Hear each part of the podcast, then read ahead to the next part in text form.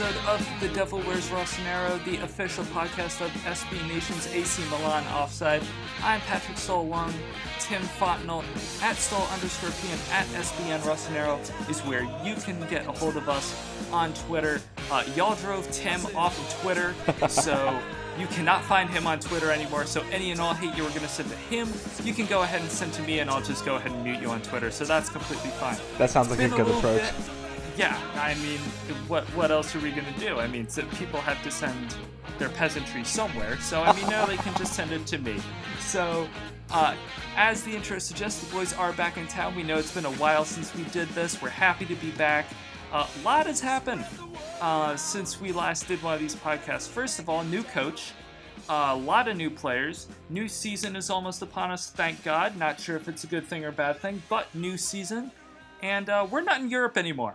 So we got a lot to talk about that and much, much more on this episode of The Devil Wears Rossonero. Again, Patrick Stoll, Tim Fontenot. I'll bring my man Tim in right now. Tim, how are you, buddy? Good to have you back. Yeah, it's good to be back, Patrick, and especially with this season coming up. It's uh, it's nice to finally have some European football back in uh, back in our lives. Obviously, not European competition, but it is what it is. I feel like all the summer tournaments are great, except that they're all in one month and then it's just done. Like then you're just waiting. So like the Women's World Cup was fantastic, you know, and African Cup of Nations was awesome. But everything and then, you know, the ICC was good and then it's just like full preseason mode of holy moly, these games don't matter. Or do they? Of course, you can always tweet um, if you think preseason matters, because I've seen that that debate happens every single year, and it's interesting every single year. Does preseason matter? Um, at SBN Rossonero at Stoll underscore P, and uh, your boy Tim is no longer on Twitter uh, because Twitter is toxic, Very. and he just decided uh, that he was done with it. You know what part of it was, to be honest? I'm uh, so anyone who's listened knows I'm while I'm a Milan diehard, I'm also an Orlando City diehard. Uh, partial thanks to Kaká on that one, and God, I gotta tell you, they could win a game ten nothing, and I'd still have to scroll through Twitter about how terrible they are and how disgraceful they are, and this and that, and I was at a point between that and you know Juventus fans talking like they're God's gift to the world, and Inter fans talking about how they're going to win the Scudetto, and I was They're not. no, They're um, not. Yeah. yeah, uh, more on that next week. But spoiler alert: Juventus. Uh, I was ready to smash my computer, throw my phone in the pool. I, I, I Twitter's not worth it, guys. It's not. Meanwhile, you can follow the uh, you can follow AC Milan Offside on Twitter at SBN Rossonero, and you can follow me at Stoll underscore P. Um, I I don't tweet a whole lot. I lurk a lot, uh, but I like to think I'm funny sometimes. Anyway, so on to AC Milan, who, as you mentioned, the season is actually starting soon. Um, we're going to do our season preview, like our official Serie A season preview and predictions, featuring predictions from the AC Milan offside staff. Also, a shout out to all of our new members. We've had a lot of growth uh, over the summer. A really good job by the guys. So, we're going to be really excited to bring uh, someone on uh, every single week, uh, depending on who pays us the most money every single week, uh, to, to be a guest. So, um, again, you can Venmo me. Um, uh, AC Milan offside staff members. Nah, but uh, we're going to be really excited. Uh, we are really excited, but we're going to be bringing uh, staff members on as guests uh, to talk uh, every week, maybe every other week, depending on if it's a slow week or if it's a really good week. Uh, hopefully, we have a lot of those. Hopefully, uh, more than last year. So, a lot of new faces in AC Milan. Let me rattle a couple names off to you uh, before we go into the transfers. Marco Giampaolo from Sampdoria is in. Of course, our boy Rino Gattuso is out. Uh, now you're looking at um, some interesting rumors of Gattuso possibly being the manager for Inter Miami when they inevitably start playing in MLS and more difficulties arise for them. But Um, that that's super interesting. That's the David Beckham team. Uh, you know, I, I think that's super cool, uh, except that their name is Inter, uh, which shouldn't be allowed. So uh, Gattuso out, Giampaolo in. Um, obviously, Giampaolo has experience in Serie A. This isn't his first go round, uh, which is one of the few times that you can actually say that recently uh, for an AC Milan manager. This isn't their first rodeo. Um, but, you know, Tim, I'll, I'll pitch it to you first. What do you think of the appointment of Giampaolo for manager of AC Milan? You know, it was it was weird leading up to the actual decision of a coach. Uh, I mean, there were so many names thrown out there, and obviously, um, you know, there were times when Antonio Conte was linked and Maurizio Sarri. I think I even saw once, but not not really crazy about that. Um, Simone Inzaghi would have been a great one for me, I think, but obviously he's still at Lazio. That didn't really come off, and he had been linked to bigger jobs even before that. Um, I really like this Giampaolo hire, though. I, you know, I'm a big fan of what he's done at Empoli and especially at Sampdoria.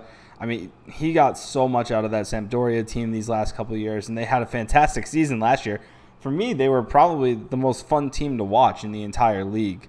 I mean, week in, week out, you didn't know what to expect in terms of, you know, how they were going to pull off another great goal. The way they build up play out of their own their own half on the counterattack and I mean, a coach who can get the best out of a guy like Fabio Quagliarella at that age. I mean, he the dude was capocannoniere last year, and I mean that that's that's not just on him. I mean, he's he's brilliant, but I mean that's a lot on Giampaolo the way he plays. Um, my I like his system. I think that with him, I'm more comfortable about the idea of building out of the back. Uh, I like that he's he's really going to have this team getting out on the counterattack, and he's got the guys in place that are going to be able to really do that. They're going to be able to break out.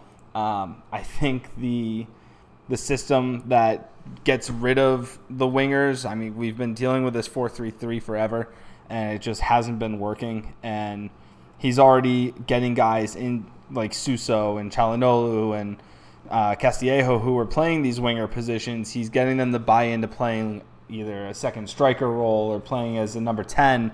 And you're seeing that. I mean, Suso, I think, has been great this preseason. Uh, Castillejo leaving something to be desired a little bit, but he looks like he's starting to get comfortable in that second striker role. I think that Giampaolo is going to do really good things with this team, and I'm excited because it's a big jump for him, but it's a jump I think he's ready for.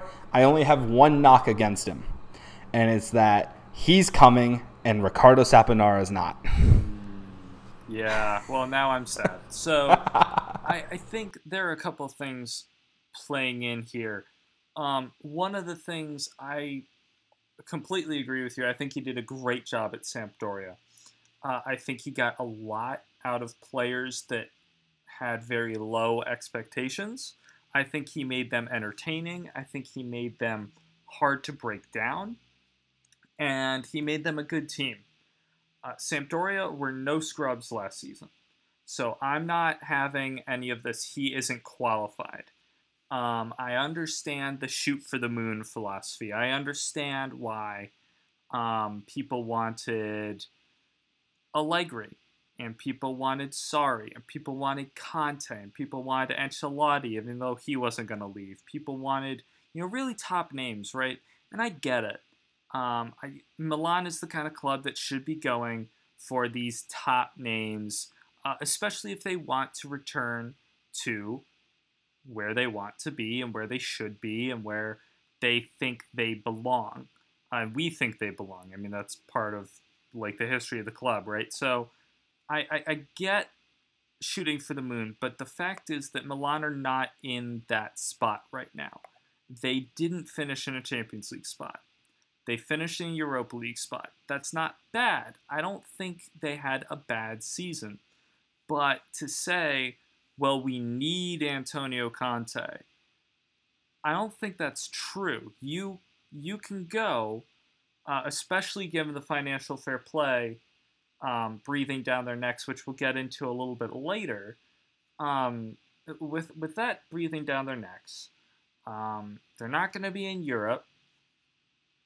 It makes sense to bring in a youth project manager who can get the best out of a young core and evolve the team with himself.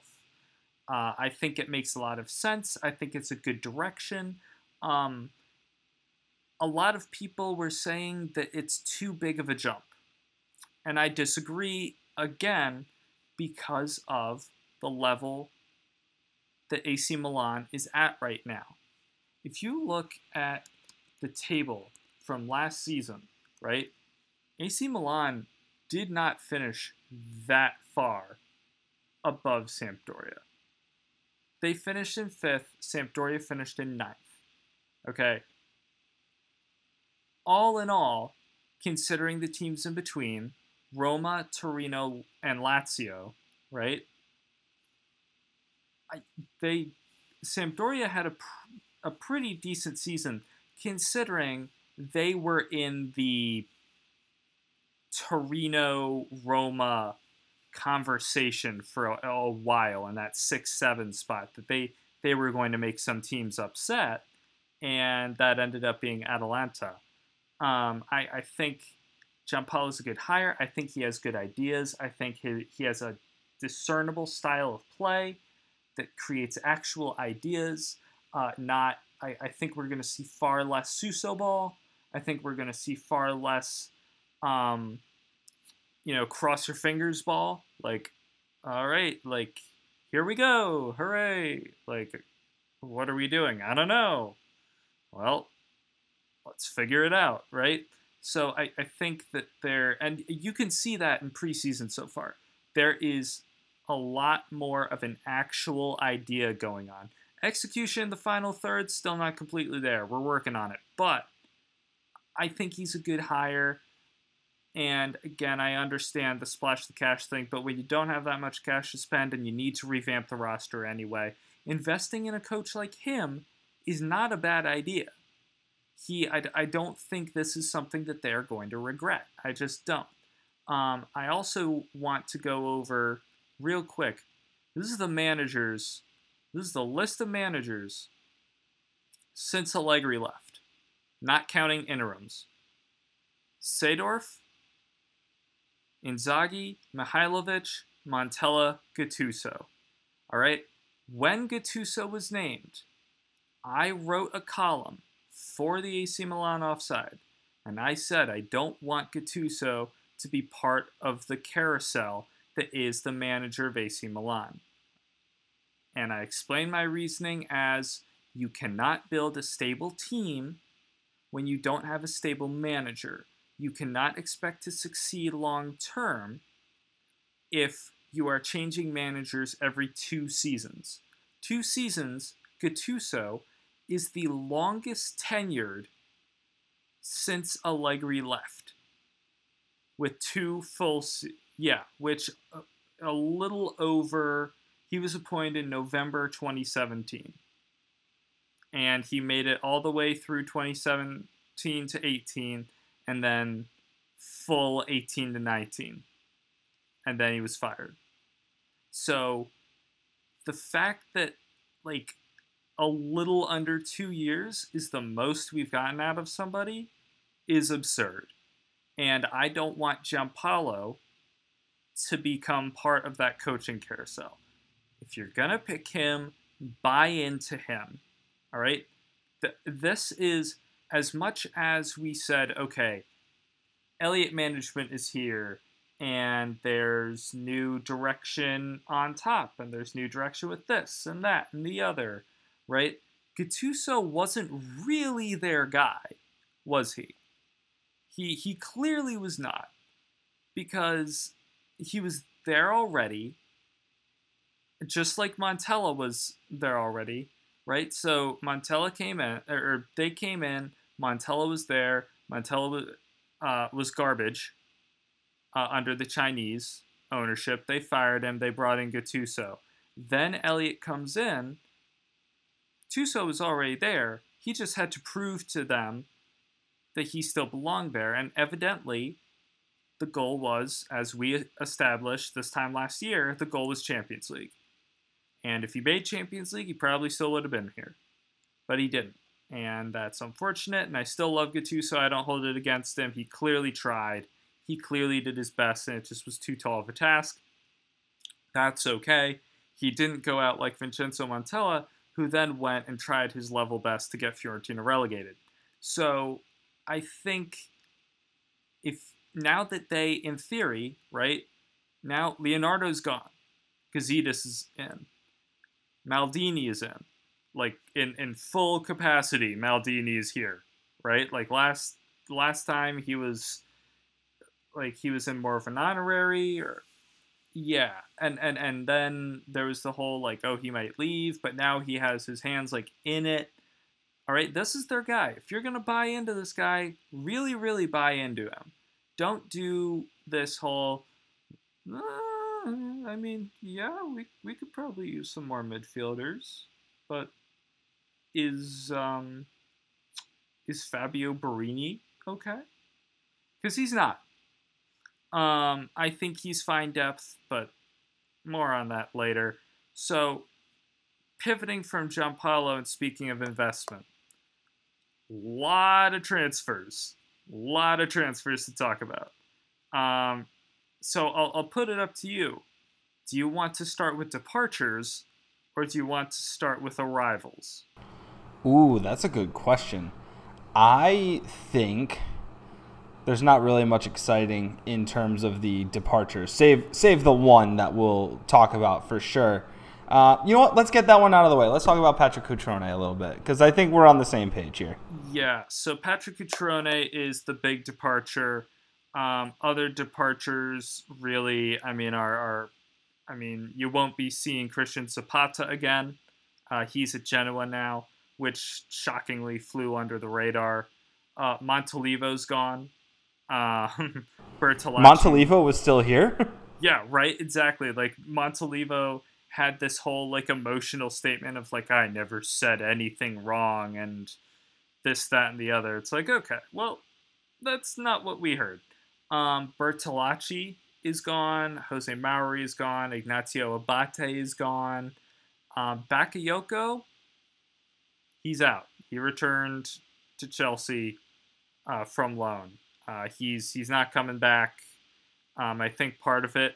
I mean, you can't tell me that the racism thing wasn't part of it. And um, and plus, I think he got in a fight with Gattuso, which doesn't help. And we don't have the money. And that's fine too, because I mean, as much as Bakayoko was probably player of the season last year, you can argue.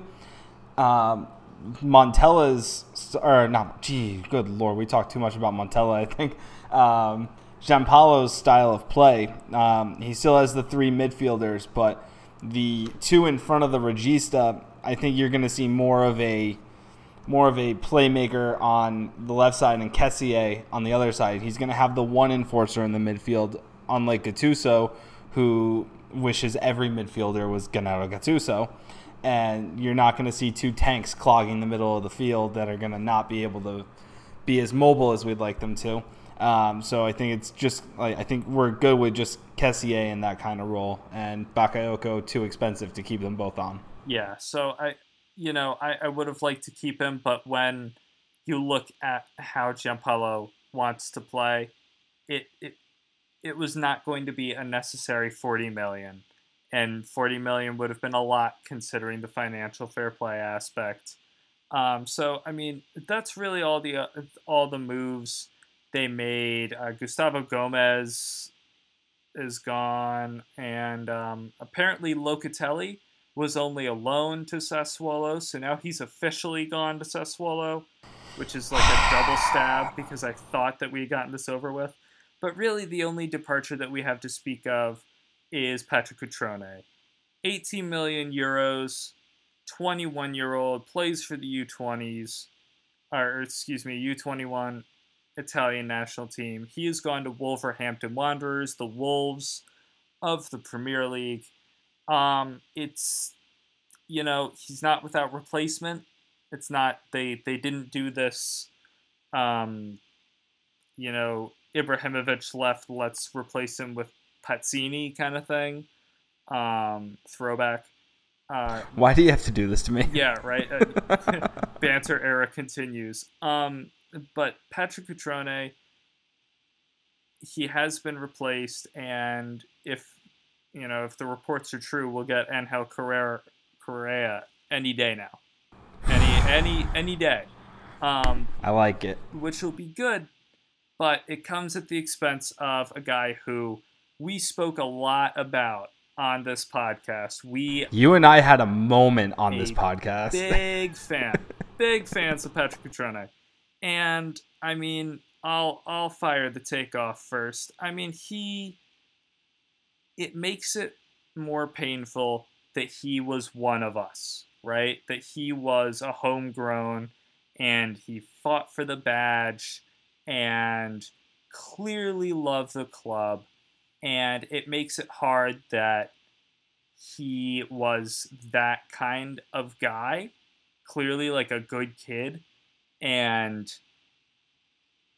he got shipped out and that that's it. It's not a loan it's a sale. Um, he's gone.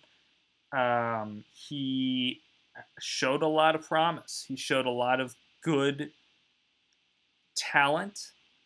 However he was inconsistent and clearly did not fit into the plans of Giampaolo, and especially when Piatek came in.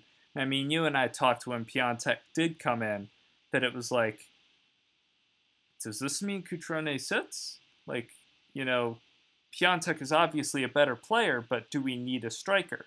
Well, the answer was yes. And the answer was yes, we do need Piatek. Um, and now you know, Cutrone is out the door. I wish him all the best.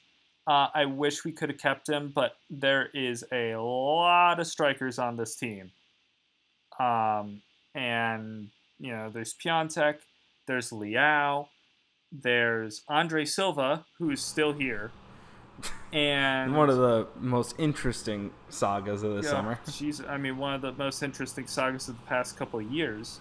Yeah, no kidding. and Angel Correa might join the team. So, I mean that that would be four, um, and you just don't need Patrick Cutrone. He was inconsistent. He wasn't that good, which hurts to say, but like, you know, I think he'll be good depth for Wolves. I think he'll be fine.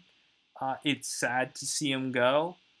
Um, that that's really the only take I have on it. I mean, it, but but you also and Matt Santangelo, um, friend of the site, um, a good friend of mine, had a really good take on Twitter that I wanted to make sure I brought up.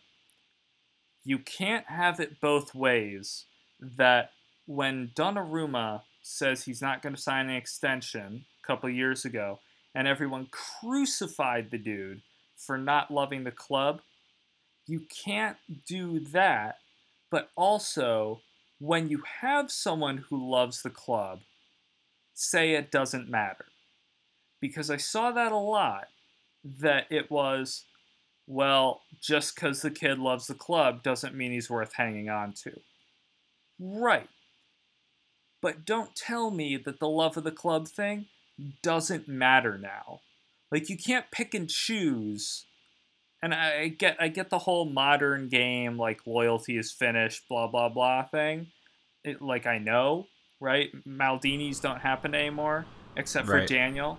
Um, He'll be with us forever. he well, I mean he better be, Yeah. but it's just I don't, you can't have it both ways of oh, you snake, you don't love the club and then oh, you love the club. Whatever. So that that's kind of my take on it. I think it'll be fine. Um, you know, people have asked me, you know, what do you think he'll do? And I mean, I think he's a good backup. I think he'll be fine for Wolves. Um, clearly not a 100% expectation guy. Like you can't put everything on him because we tried that. And I mean, yeah. So sad to see him go. And that that's really it. I think Cutrone kind of timed himself getting hot at the best possible time when it came to this club and becoming a commodity for us. Um, look, as you said, one of us, I think, is the best way to describe him coming up through the youth system. And at a time where, over the last, I think it's fair to say, at this point, the last decade, things have been really, it's been rough. It's been rough going for this club. And so we've been, you know, Milan fans and cl- fans of any club, when things start to go south after so much greatness, are going to be fickle, are going to be emotional, and are going to look for anything to hang on to. And when you have guys like Cutrone and Calabria and Donnarumma who come up through the team, come up through the youth ranks, and becoming important, crucial members of the team, you're to hold on to them for dear life. Like, they are the ones that the fans are to cherish and so that's why I've always like I've always been eager to see Calabria become the player he's become, and for Donnarumma to get past that uh, that Mino Raiola exit stage of his early career. And with Cutrone, look, Montella got sacked, Gattuso came in, and this kid had scored a couple goals in those early those Europa League qualifiers we had to play for, the early stages of the Europa League. He put a couple in the back of the net. We're like, hey that's cool. And he became extremely important after that early December slump with Gattuso, and then into the stretch where they went unbeaten for all, for the better part of two and a half, three months, and he became a he became a hero in that sense, and he became one of the players that the fans rallied around, and he just couldn't keep it up because he's a young kid. He's you know he's got such great potential, but he's not yet great. And when Piatek came in, like you said, you know, is, does this mean he's going to sit? Can they play together? And we saw them play together quite a bit.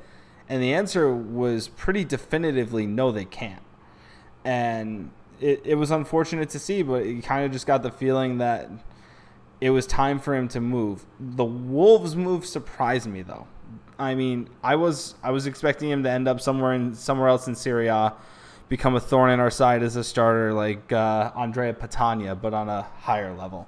And I just I was surprised. I thought the headline on the, on uh, our site was pretty pretty dead on, where it said Cutrone trades the bench at Milan for the bench at Wolves, and so I mean, because you've got Raul Jimenez, who was one of the hottest players in the Premier League last year, playing in front of you, and you know they play almost with two forwards, but Diogo Jota is kind of like that second striker, the way someone is going to be to Piatek in Giampaolo's system, and so you're pretty much just sitting behind Jimenez, and you know if he gets cold, like he's still probably going to be one of the first names on the team sheet, but you know, heaven forbid he gets injured. Cutrone comes in, he has a chance to make a name for himself. That's great.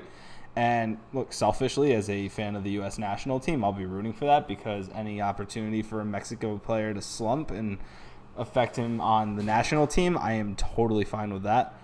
Um, so yeah, I mean, good luck to Cutrone, and obviously we'll all be rooting for him at Wolves. But this was a move that it just kind of seemed was writing on the wall from around January, but more so this summer. And you know, I think I think it was something that had to be done.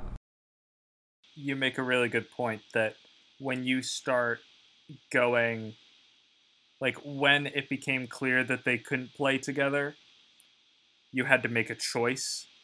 And the choice in that situation was always going to be Piatek. Absolutely. It was never not going to be Piatek. And again, it's sad that it comes at the expense of Cutrone, but grand scheme of things, I think they're going to be just fine. I think he's going to be just fine because honestly, if there's a manager that I would trust, like that I would trust with Cutrone, that list includes Nuno Espirito Santo. Oh, for sure. So I, I am completely you know, I I'm fine with cheering for Wolves for Patrick Cutrone. I, I can deal with that. So, couple new faces uh, since we've talked about the departure. Uh, it's odd that like really he's the only one. it's it's very strange that he and like yeah, you have a couple other bits and pieces, um, but you have really Cutrone is the only one that left. Coming in, this is where it starts getting weird. So I'm going to give you the fees in dollars, um, just because Transfermarkt that I have up is U.S. and it has dollars. So I'm so excited they have a U.S. site now.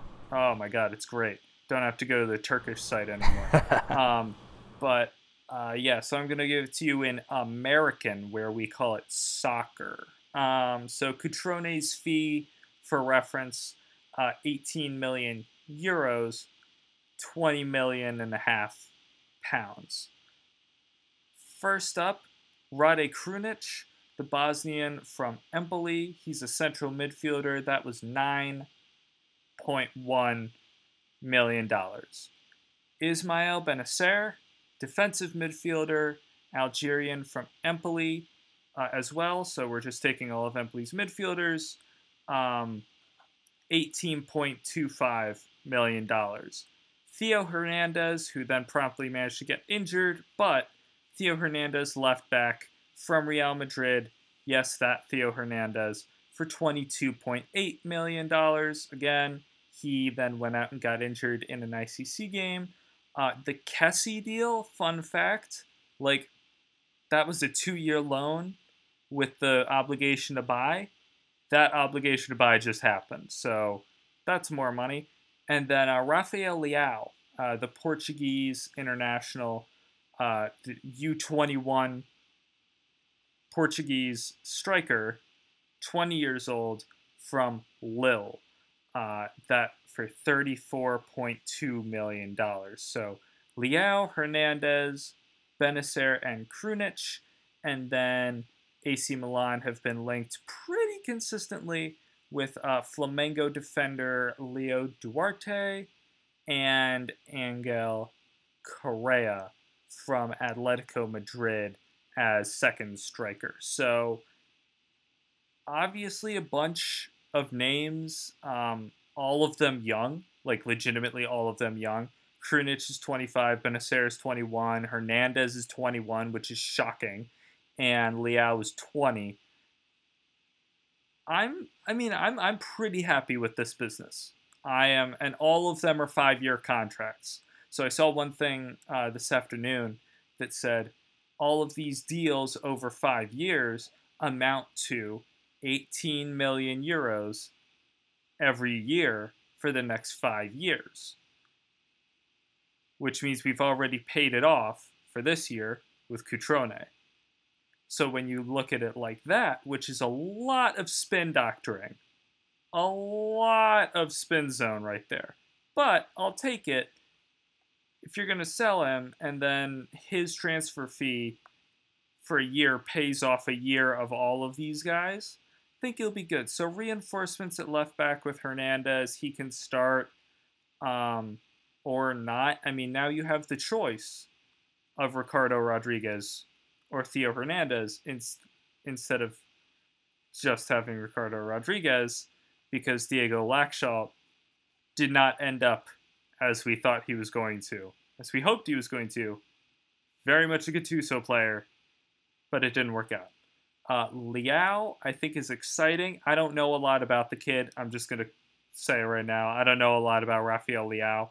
Um, you know, again, the striker situation. If we add Correa, that's Correa, Leao, Piatek, and Andre Silva, who returned from his Sevilla loan.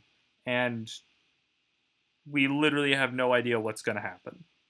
Is he going to stay? Is he going to go? Uh, he said, "Oh, I look forward to combining with Piatek." It's like I'm not sure if that's going to happen. Um, he could very well, for all I know, he's going to be sold to Monaco tomorrow, because I thought Andre Silva was going to go to Wolves and Cutrone was going to go to Monaco. So the opposite happened. So I'm assuming now Silva's going to go to Monaco, be really good, or maybe not, but be really good and then be bought by some Serie A team in three years. Uh, that's just how Monaco works. So um, I'm running on the assumption that Andre Silva will not be here but for now he is. Um, so, I mean, I, the one I'm most excited about is Bennacer because he had a really good African Cup of Nations.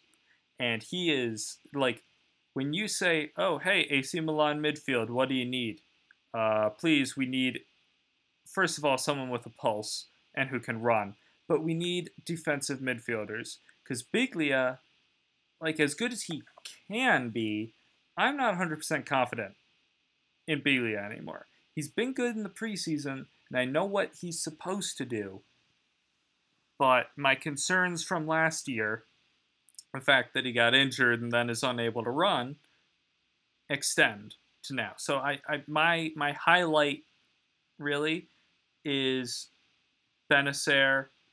I think he's exciting. I think he brings a lot to our midfield. And I'm really excited to see him play and spice up our midfield, which has been pretty stagnant for the past. Yeah, like, I, I, think know, that's a fair years. timeline. Did you see what Bennacer said uh, in, a, in a message to Milan fans? I'm willing to did die on the pitch for the fans and for the team. I love that kind of that. Yeah, that's like that's that the best attitude. attitude to have. Uh, I'm really glad you said that this was the signing that you were most excited about because I, I mean, we saw him a little bit last year, but once we really dove into it, or when we start, you know, he comes in, you start researching and seeing like what kind of, you know, what kind of player you're getting. Then you're like, wait a minute, he was the player of the tournament at the Cup of Nations, won the Cup of Nations. Huge reason why Algeria won it, and they were they were outstanding at that tournament. Um, then you start diving into his stats from last season. Um, you know, plays in that holding midfielder role. Five assists, uh, 58 passes per 90. He's he's got an 87% pass accuracy, but he goes in and wins 2.9 tackles per 90, intercepts 1.7 balls per 90.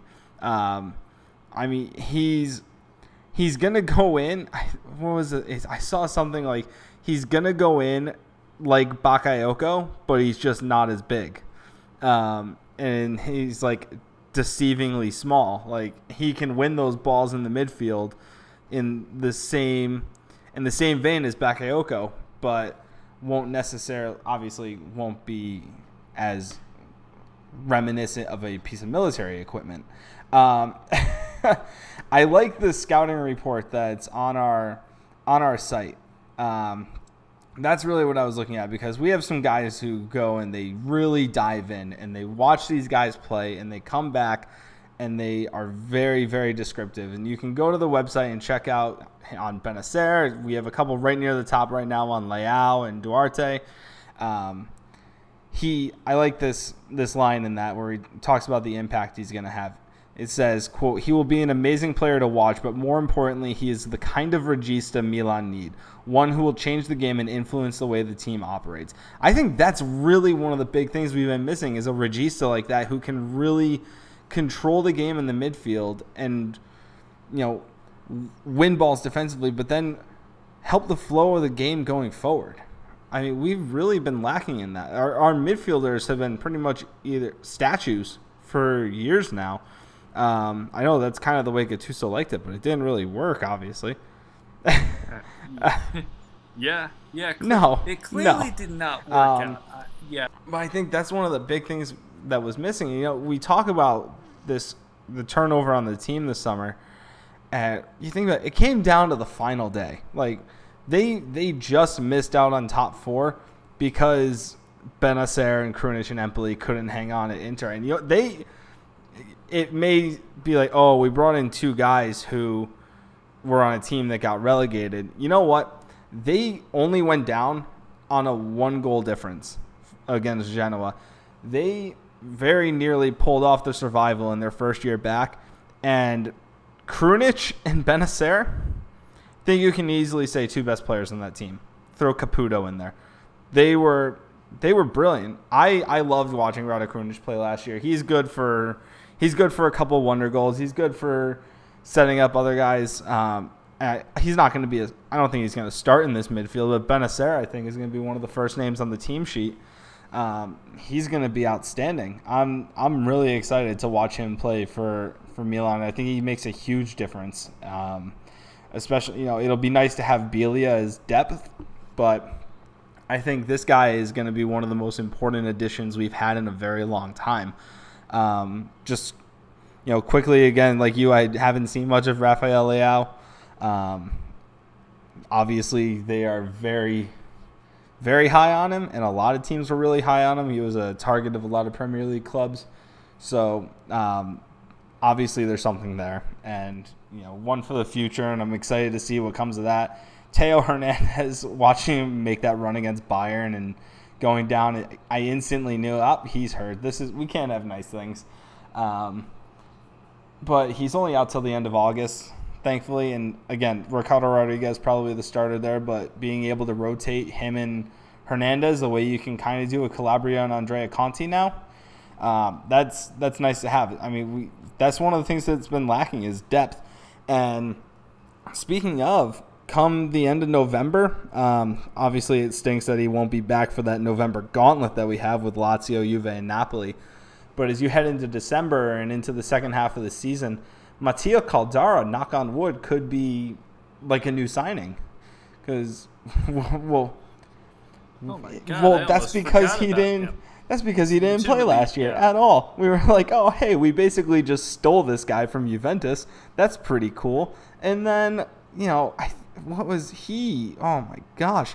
Um, I was I was ready for him to be like the star of the team last year and team up with Romagnoli and we're like we've got the two center backs and the goalkeeper for the Italian national team for the next 50 years.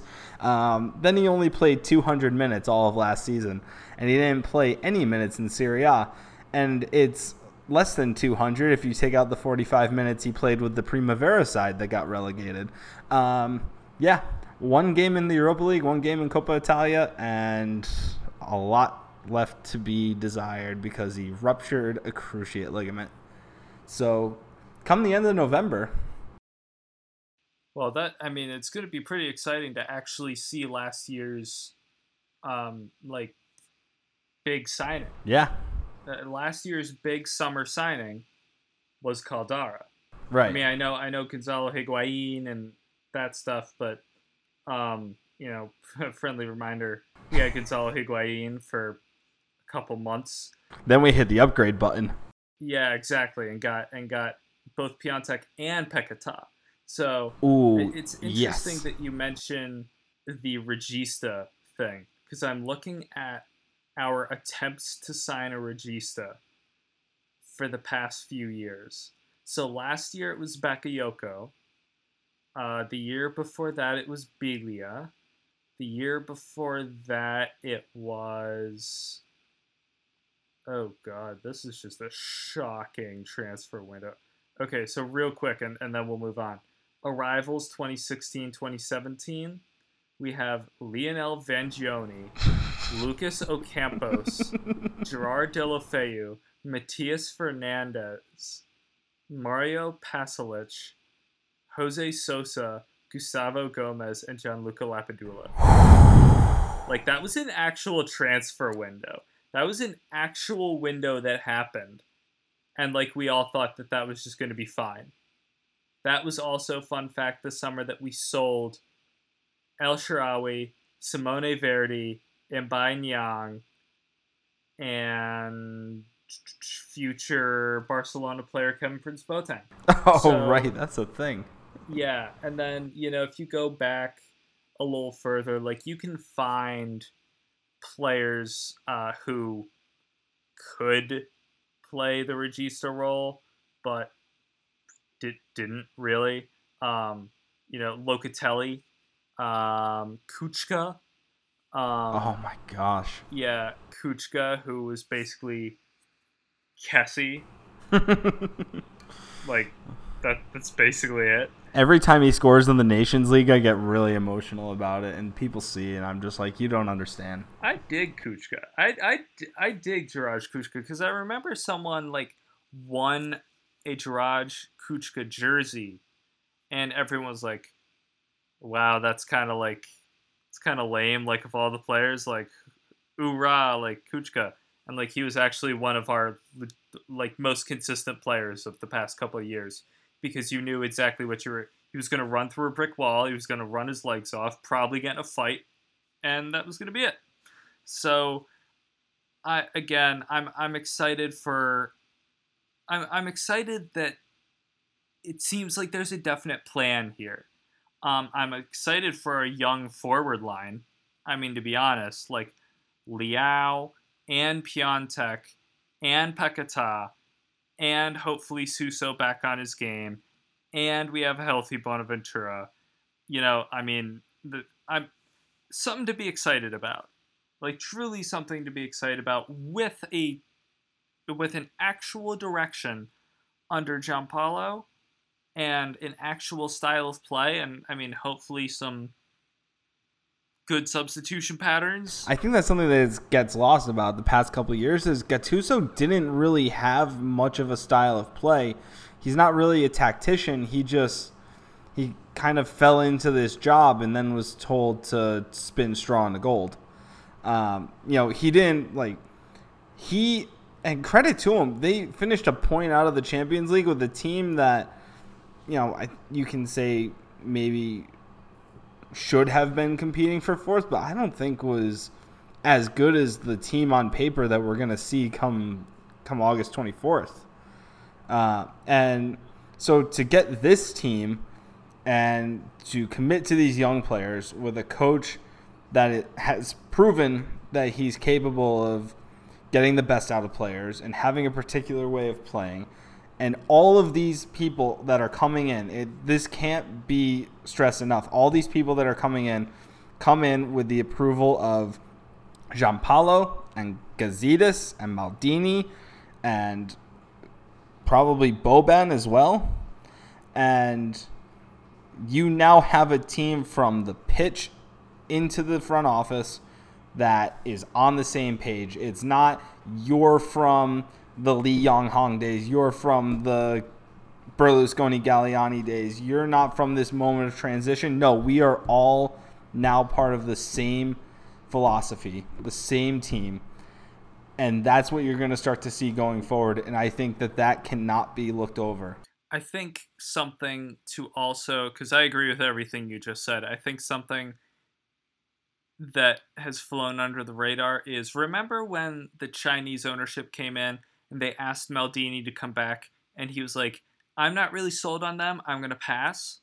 And then he came in under Elliott, and then he was like, uh, "I think I'd like a little bit more actual power here," and they gave it to him, which was the right thing to do. And now everything runs by him.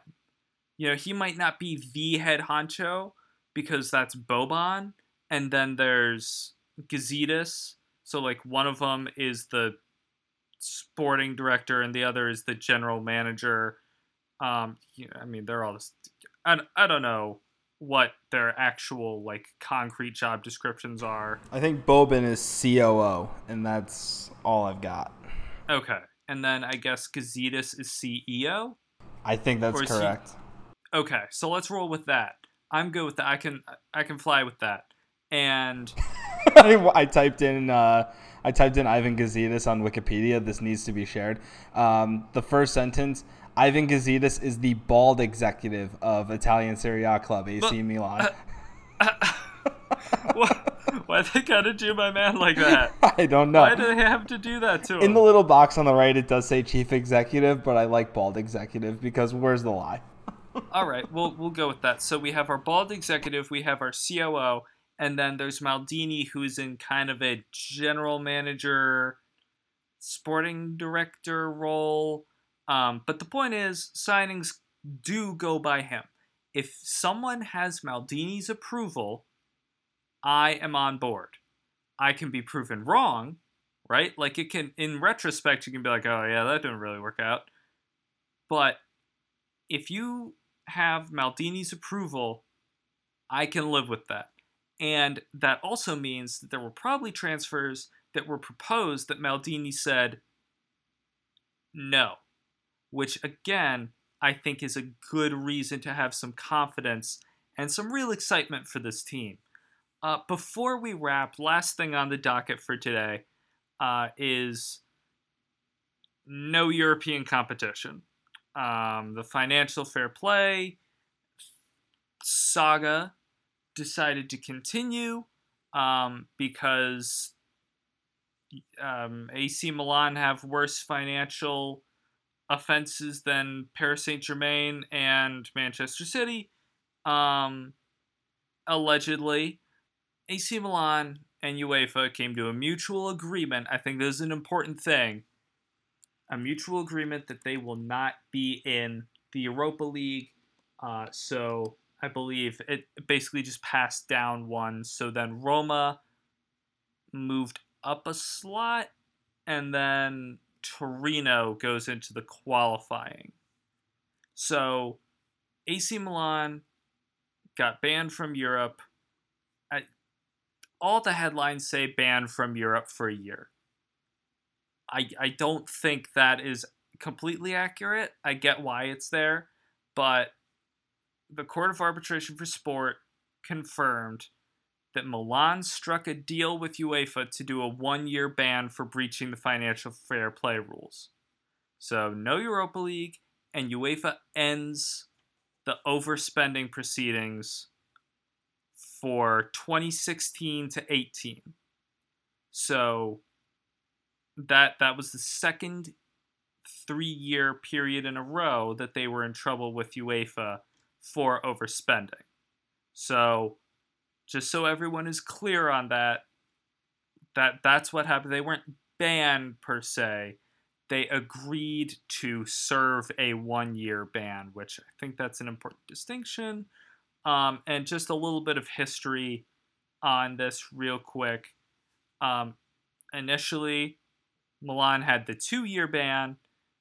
They appealed it at Court of Arbitration for Sport. Then they were referred again, and then they got they were going to be banned again, but they agreed. Look, we'll do the one year, get it over with, and I believe part of this is it resets. I believe I, you know, don't don't quote me on it, but I believe we are set to go for this three year period. I, I don't I don't know the exact mechanics of it, but part of this whole financial fair play thing was the Yonghong Li debt and the Yonghong Li transfer debt. So Elliott took control of the club when Yonghong Li defaulted, and then Court of Arbitration for Sport gave Milan until June 2021 to balance the books or get a one year ban. They just chose to get it over with. So here we are. Uh, no Europa League for us. I think there are positives and negatives. Positives, just focus on the league. Focus on Coppa Italia. Get top four. Maybe get to the final of the Coppa Italia. That I think that's a reasonable goal. The minus is you don't get any money from Europa League. You don't have the potential of the Europa League final, uh, which would be a trophy and a ticket to the Champions League. Um, but then it goes back to positive. You don't have to deal with the Europa League. You don't have to deal with the travel. You don't have to deal with the fixture congestion. You don't have to deal with all the you know, all the people who know nothing about Serie A when Milan get drawn against a team like, I don't know, let's say Arsenal, for example, and someone says Battle of European Giants, as if there are two European giants in that group. So I, I think, all in all, I think it's fine. Um, would I have loved to see us in Europe? Yeah. But I also would have liked to see us in Champions League, not Europa League. Um, I, I think this will work out. I think it's better now than later. Get it over with, focus on the league, get to Champions League, wipe your hands of it, we're done. I, I think that's the best way to go about it. Yeah, absolutely. I mean, I think when this first happened, I kept hearing, "Ooh, ooh, Milan banned from the Europa League. That's uh, you must be so upset." And I was like, "Yeah, so upset." And so I think like most fans of Milan and anyone around Serie A was like, no, this is like this is not a big deal. This isn't the worst thing. A couple years ago, I feel like we were talking about it like it was one of the worst things that could happen. Um, but now, I feel like it was a blessing. Like I'm not upset about it at all. I mean, you make you make a good point about um, not being not having the money from UEFA for the Europa League, but at the same time, we don't have to go to Luxembourg or Kosovo or somewhere like that Qarabag. on a Thursday. Yeah, exactly. On a Thursday night, and then come back for a Sunday morning game, probably. Um, against, you know, you don't have to go from Qarabag to play in Ferrara against Spal or go to some like you don't have to deal with any of that and that's fine because the priority is top four and if you're in a comfortable position in I mean we've seen them the last few years do really well in Coppa Italia. They've really taken it seriously, which I think is a is a change from the last few years. And you can say that was a Gattuso thing, but I I don't see Giampaolo taking the Coppa Italia lightly either. Uh, if they're in a comfortable position when it comes to the top four race in February, in March, April, I expect them to go for the Coppa Italia title. That's a, a trophy is a trophy, and you know we haven't won that one since 2003, and it's one that we should be routinely competing for. Um, so I think that this will be an opportunity to completely focus on going for top four and to win Coppa Italia, and I think that's a great thing. Um, you're still going to have a lot of opportunity for rotation because there is now depth on this team that we haven't really seen in a while, and it's it's all going to be completely positive, especially if we do reach that goal. This has to be the year that they finish top four. Like they, if it goes beyond this year, I mean, yes, we have this new project with Giampaolo and all, but this is the most positive I think we've felt about this team in a while, at least me personally, and I don't see any reason why they shouldn't finish fourth because I mean fourth at worst because you know Inter may have gotten a little bit better, but what have Roma or Torino or Lazio done? And Atalanta aren't going to be in be in that top four race. I don't think they'll they'll probably be on the fringes of it, but they're going to get battered by the Champions League. I don't see them being in the mix for that top four come the end of next year. Yeah, I think I, I agree um, in terms of expectations. And again, we will do our Serie A comprehensive preview next week. We'll have one of our esteemed staff members from the AC Milan offside, and we'll chat some Serie A, chat some table, and uh, we'll go top to bottom. So I believe what we did is top six, bottom three, top scorer. Um, so we will be doing that again. I think we threw in like the top six plus one because I do remember feeling really good about when I said watch out for Atalanta at the start of last season. That is not a freezing cold take. that is just yeah, that is just right. So that was your classic undersell in the yeah, end. to be honest, it might have been because you should have given them more credit. Um, so we we will be looking at the entire table top six plus one, bottom three, top scorer. Um, I think the top one is going to be pretty straightforward. Um, and then I think it's going to get interesting. So make sure to tune in. We're going to have one of our staff members on. We'll talk the table. Uh, it was a lot of fun last year when we did it, so looking forward to doing it again. And as always, look for our season preview predictions because we're going to include our staff predictions as well. Uh, we're going to collect what they all say and compare and uh, tell them how right or wrong they are uh, on the podcast. So obviously, make sure to check out all of our season preview content on acmilan.theoffside.com. Um, final thing, expectations. You said top four and Coppa Italia. Uh, I'm right there with you. Uh, I'm not expecting Milan to go first, second, or third. Um, the expectation should be no less than fourth. That doesn't mean that we aren't going to have people saying fifth or sixth. Um, I'm thinking fourth. Uh, that that's what I just looking at everything right now. I think they're behind you. Obviously, they're behind Juve. I think they're behind Inter, uh, and I think they're behind Napoli. But I think they are highly, highly competitive, as they were last season. Because I don't think they took a step back from last season over the summer with Roma and Lazio. They took a step forward, and I think those two teams kind of stayed in place. Absolutely. I 100% agree. I think if you said it right now, I think they can be fourth with hopefully a win of the Coppa Italia, if not an appearance in the final. Even though I feel bad because last season was the season to win the Coppa Italia. Last season it was wide open after Atalanta knocked out Juve, and then Lazio went and won it with uh, future future AC Milan midfielder Sergei Milinkovic Savic. Aha! Yeah, see, here we go.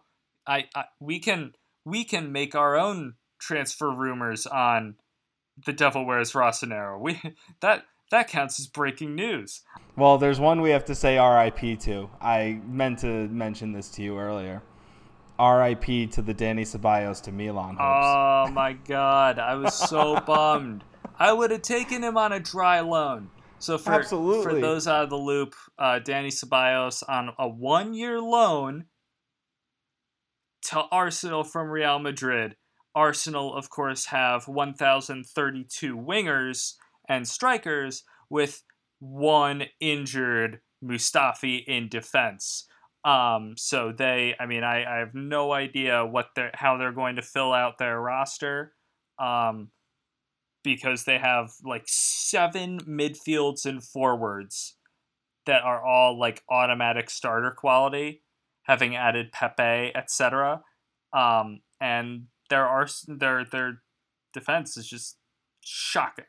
So no, I would have taken Dani Ceballos in a heartbeat on a dry loan. I don't care, just give me that. But you know, here we are. I mean, I'll. I, I'm happy with our midfield additions. I'll be interested also to see what the lineup looks like on day one.